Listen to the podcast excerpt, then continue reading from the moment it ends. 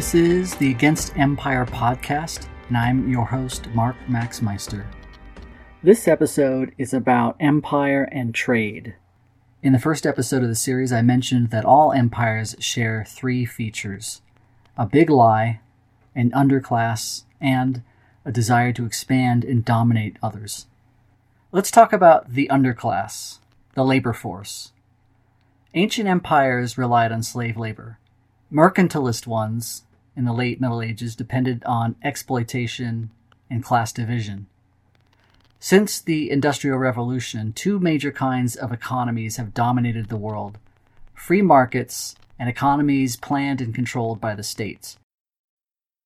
Most people would call these capitalist and communist, but both of these labels refer to an idealistic arrangement. In reality, the lines are blurred.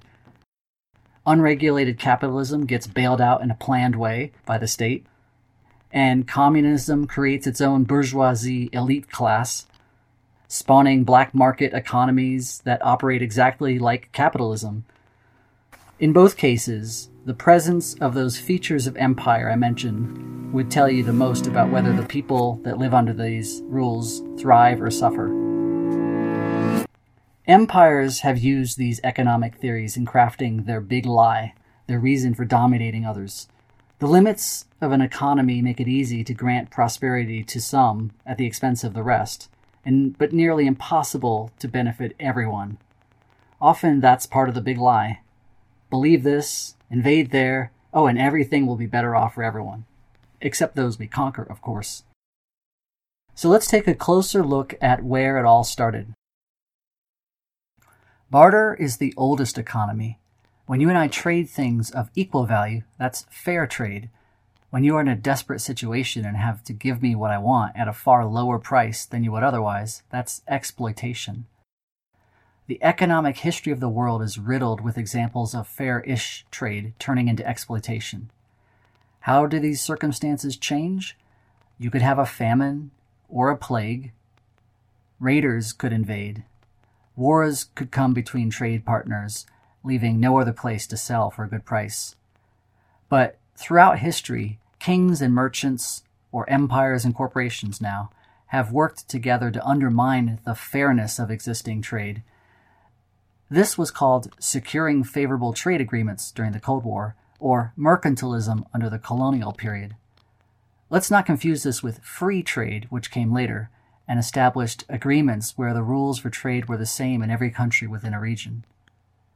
Throughout the Cold War, America and Russia manipulated the economies of all other unallied countries caught in between, in the Third World, to buy loyalty and sow discord against the other side. Neither country aspired to create fair trade, and many dictators held on to power against the will of the people by playing one side against the other leaving behind a trail of abuse and exploitation that benefited international companies extracting resources from these places. For example, the US and UK supported South African apartheid for decades until the end of the Cold War made opposition less costly for them. Even the democratic West has mostly struggled for fairness and justice only when it aligned with their strategic self interest. A justice seeking democracy only exists when its leaders are prophetic or saintly in their moral discipline, as this clip from the Crash Course YouTube channel explains. Probably the most famous democratic success story is South Africa, which jettisoned decades of apartheid in the 1990s and elected former dissident Nelson Mandela as its first black president in 1994. It also adopted one of the most progressive constitutions in the world, but it's worth remembering that democracy and economic success don't always go hand in hand as much as some Americans wish they would. The fact is, however, that democracy and political freedom, especially the freedom to participate in and influence the government, have been on the rise all over the world since the 1980s and especially since 1990. Freedom has been on the rise since 1990, but people often ascribe the wrong reason to this. The Soviet Union's demise coincides with the general rise of political freedom in the decades since, but this was due to a political shift. Today, roughly half the world's people live under socialism. Socialism did not end in 1990, and many socialist countries have grown at the same rate as capitalist ones. And so capitalism itself is not the reason for that growth and freedom around the world. Let's look at the numbers. 32 countries still define themselves as socialist in their constitutions. 80 more have been led by socialist political parties elected through free elections. This includes some of the US closest allies, such as Germany and the UK. I am totally excluding from this tally the last five single party dictatorships that claim to be carrying out the Marxist revolution China, North Korea, Cuba, Vietnam, and Laos. These are not allied with socialist countries or socialist parties around the world, and they don't see the world through the same lens. So, what did change? The Soviet bloc and the Cold War created three separate worlds that gave tyrants and corporations cover to do whatever they wished. Evil actors in the Third World played both sides against each other. After the Cold War, these tyrants were exposed, and many regimes fell. Sometimes it took decades, such as with the Arab Spring in 2010. Some dictators still remain. This global consensus of shared values made most countries more open and increased trade. After the Cold War, an era of free trade sprung out. Everyone was trying to grow the world faster by dropping trade barriers. This globalization did lift the poor out of poverty somewhat, but it also made the rich a whole lot richer the gap between both ends grew a hundred times wider between 1970 and today. That's the thing about history. It depends on where you're standing. From where I'm standing, globalization has been a net positive, but then again, it's been a pretty good run for heterosexual males of European descent. Critics of globalization point out that billions haven't benefited much, if at all, from all this economic prosperity, and that the polarization of wealth is growing both within and across nations. There's nothing new about international trade, but its pace has also increased dramatically. In 1960, trade accounted for 24% of the world's GDP. Today, it's more than doubled that. When this capitalist system accelerated, it also transformed its purpose. It became all about the ways that money could be made to do work rather than the work itself. Goods and services were shoved aside for a new form of, quote, economic activity, financial services. In the first half of the 20th century, economists didn't even count investors and market speculation as part of the GDP. It wasn't a living, it didn't produce anything. It wasn't actually new. These practices had been around for a long time. It had been considered sinful for most of human history, though. Lending money with interest was considered a sin under the Catholic Church. That practice of usury only became legal for Christians in Europe in 1545 Islam continues to outlaw usury to this day, and Islamic banks cannot lend money at interest, a practice they call riba, but they find workarounds. The financial empire must grow. The financial sector now makes up over a third of the economy, larger than manufacturing, larger than energy.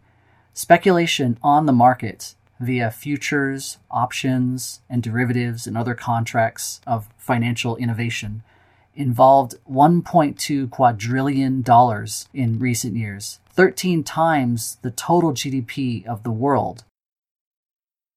These capitalist mechanisms were supposed to enable the rest of the economy, but now they overshadow it and threaten to separate us from objective reality itself. Pay attention to crypto. But Karl Marx, the sociologist from the 19th century, was prescient in recognizing the ways that capitalism distorts our values, our self awareness, our self identity, as this clip explains. Mostly, Marx wrote about capitalism. It was, in his day, still getting going, and Marx was one of its most intelligent and perceptive critics. An important aspect of Marx's work is that he proposes that there's an insidious, subtle way in which the economic system colours the sort of ideas that we end up having. The economy generates what Marx termed an ideology. A capitalist society is one where most people, rich and poor, believe all sorts of things that are really just value judgments that relate back to the economic system. For example, that a person who doesn't work is worthless, that leisure beyond a few weeks a year is sinful, that more belongings will make us happier, and that worthwhile things and people will invariably make money. One of the biggest evils of capitalism is that capitalist ideas teach all of us to be anxious, competitive, conformist, and politically complacent. Modern work is alienated. In order to be fulfilled at work, Marx wrote that workers need to see themselves in the objects they have created. But this is increasingly rare in the modern world. Modern work leads to a feeling of disconnection between what you do all day and who you feel you really are and what you think you'd ideally be able to contribute to existence. Capitalism makes the human being utterly expendable. Capitalism is very unstable. Crises are endemic to capitalism, and they're caused by something rather odd the fact that we're able to produce too much, far more than anyone needs to consume. Capitalist crises are crises of abundance rather than, as in the past, crises of shortage. We ought to see him as a guide whose diagnosis of capitalism's ills helps us to navigate towards a more promising future. In all but one country, where the policies are influenced by multiple political parties, capitalism is not at odds with socialism. One is about how private wealth is recycled into the economy to support more trade and prosperity. The other about how public resources should be divvied up among the people. Only in the United States of America has ignorance about both concepts allowed a few in the political class to cement the myth that you can't provide everyone with enough without wrecking the market system that expands trade. This is not true. There is more than enough to provide food and shelter and comfort to all the world's people. The richest 1% of the world own 43% of everything, and a modest redistribution of that wealth would make the bottom half of the world many times richer at no loss of comfort to those at the top. The socialist capitalist half of the world shows that these systems are not at odds.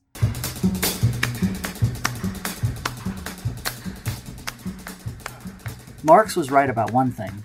Unchecked capitalism creates an ideology, and eventually a cult religion forms around it that compels its followers to value the opposite of what most religions hold dear. Instead of, let the man with two coats give to the person with one, they preach that people must earn their daily bread and shelter. Instead of greed being evil, handouts are evil. Instead of finding meaning through vocations, we amass wealth through salaries. In short, doing well and getting ahead is how they measure themselves, not doing good and making progress along the moral path to a better world. You should begin to understand why socialist ideas are so threatening to those whose whole sense of self is based on having more than most.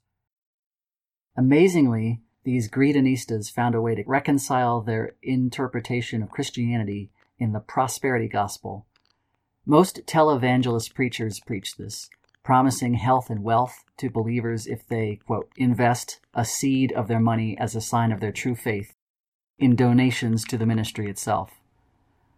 They demand their followers have the right beliefs and obedience to their God, but don't ask them to help the poor or serve and sacrifice for others. They are the modern equivalent of Pharisees. Most of the religious voices you'll hear on this podcast preach the opposite of the prosperity gospel. They talk about using wealth and health as a blessing and a resource that we can spend to improve life for others. It is the fuel we need to actively love those who hate us and work against the good. Ironically, these greed driven capitalists end up looking just like Putin and his Russian oligarchs. They both worship wealth and status. They both embrace authoritarianism to protect their privilege and power and both are threatened by religiously grounded people who strive and sacrifice for justice because it is right. They are baffling to the greedy because they cannot be bought.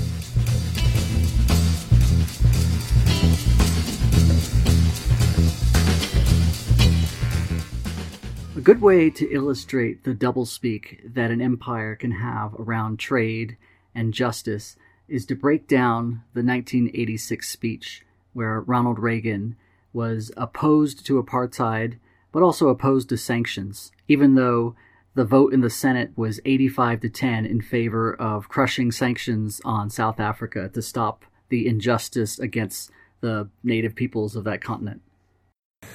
America's view of apartheid has been and remains clear. Apartheid is morally wrong and politically unacceptable. Many in Congress and some in Europe are clamoring for sweeping sanctions against South Africa. The Prime Minister of Great Britain has denounced punitive sanctions as immoral and utterly repugnant. We do not believe the way to help the people of South Africa is to cripple the economy upon which they and their families depend for survival. Shut down these productive mines with sanctions, and you have forced black mine workers into destitution. And history has shown that Reagan was wrong. Sanctions against apartheid in South Africa did work, and within four years, they took down that government largely without the cooperation of the United States and the United Kingdom and their corporations. I don't believe the American people want to do something like that. Southern Africa is like a zebra. If the white parts are injured, the black parts will die too. Now, this part is interesting. Ronald Reagan implies that, that you can't punish a country's leaders without punishing the people of that country.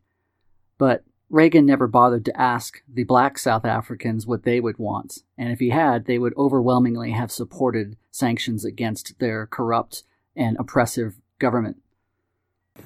Racial progress comes swiftest and easiest not during economic depression, but in times of prosperity and growth. This one is false and reflects Ronald Reagan's failed philosophy of trickle down economics. History has shown us that an economic crisis will cause repressive regimes to squeeze the labor underclass even harder, and in times of abundance, those in power might still not give an inch to workers. Take the most extreme example. After the plague in the Middle Ages wiped out one third to one half of Europe's population, land was abundant. Most farmland lay fallow. There was more than enough for every person to farm all that he could possibly manage and even then the lords of England treated the few remaining surviving workers like forced labor. In 1351, they passed a repressive maximum wage law, a statute of laborers, making it a crime to hire anyone for more than what a worker had earned before the plague. Workers would have to struggle for another 600 years before we would see something like a minimum wage. No, Reagan's rhetoric is just a fiction. Our own history teaches us that capitalism is the natural enemy of such feudal institutions as apartheid. This entire podcast series against empire is meant to illustrate why this is wrong. Capitalism, when it is part of an empire, needs an underclass and an apartheid system in order to make it work. In recent years, there's been a dramatic change. Black workers have been permitted to unionize, bargain collectively, and build the strongest free trade union movement in all of Africa. The infamous pass laws have been ended, as have many of the laws denying blacks the right to live, work, and own property in South Africa's cities. Citizenship, wrongly stripped away, has been restored to nearly six million blacks. Segregation in universities and public facilities is being set aside. Social apartheid laws prohibiting interracial sex and marriage have been struck down. What he just said doesn't align with what he was saying at press conferences around this time, as you can hear reporters grilling him in this clip. Do you really believe that all segregation has been eliminated in South Africa, Mr. President? You said that in your radio interview. No, and I didn't intend to say that. I'm sorry that I carelessly gave the impression that I believed that it had been totally eliminated. Well, there well, are areas you- where it hasn't. What do you believe is the case in South Africa? You'll hear about all of this as soon as we finish these consultations. so misinformed about the state of uh, the situation in South Africa in terms of whites and blacks. Helen, I will answer that one question, and then I'm going to walk out of here, and Beryl's going to take over. Don't you have a lot of I was n- not nearly as ill informed as many of you have made it out that I was. But I was talking about improvements that actually do exist there and have been made. But as I say, I, I know that uh, segregation has not been eliminated totally, and in some areas uh, there's been no improvement. But there has been a great improvement over what has ever existed before. There's no vote there, no No, participation. no, no. There's- I was talking about the specific things of segregation, uh, labor, and the new things that have taken place with regard to labor and things of that kind. South Africa is an African country as well as a Western country. Historian Johnson does not see South Africa as a failure. South Africa is the only African country to produce a large black middle class. Note the obvious racism in this framing, as if it makes it okay for white people to go and take over a country of Africans and therefore it becomes a Western nation. Also, this statement is just wrong. There were black middle classes in all African countries because, other than South Africa, they were all black people, and they all had a middle class of some size. Also, in every one of these comments, note how his frame of what justice means has everything to do with a person's economic rights and not their political rights. In the next clip, he will frame this in terms of Cold War politics that if the other side is for something, then it must be wrong because our side is right. The Soviet Union is not unaware of the stakes. A decade ago, using an army of Cuban mercenaries, Moscow installed a client regime in Angola. Today, the Soviet Union is providing that regime with the weapons to attack UNITA, a black liberation movement which seeks for Angolans the same right to be represented in their government that black South Africans seek for themselves. Also, the Soviet armed guerrillas of the African National Congress, operating both within South Africa and from some neighboring countries, have embarked upon new acts of terrorism inside South Africa. History remembers the African National Congress as the one that brought liberation to the people in a largely nonviolent means. But because Reagan was against the Soviet Empire, he overlooks that they had a righteous cause because they also had support from Soviets. To the black, colored, and Asian peoples of South Africa, you have a friend and ally in the United States. Maintain your hopes for peace and reconciliation, and we will do our part to keep that road open. Both the government and its opponents should begin a dialogue about constructing a political system that rests upon the consent of the governed. I strongly support a dialogue movement, but dialogue only works when there's real pressure on the party in power to make a compromise. And therefore, I urge the Congress and the countries of Western Europe to resist this emotional clamor for punitive sanctions. If Congress imposes sanctions, it would destroy America's flexibility, discard our diplomatic leverage, and deepen the crisis. What foreign power would fill the vacuum if its ties with the West are broken? History has shown that in this case, strong isolation produced a complete turnaround in the ideology of that regime and led to a multi party democracy that has been healthy and denuclearized ever since. We and our allies cannot dictate to the government of a sovereign nation, nor should we try. We can volunteer to stand by and help bring about dialogue. Most of the history of the Cold War was exactly what he's talking about here. The United States did dictate terms to many of the countries that were unaligned in the Third World a united front against Russia is dictating terms that are going to minimize the damage and bloodshed and loss of life that happened because of its illegal invasion of the Ukraine in 2022.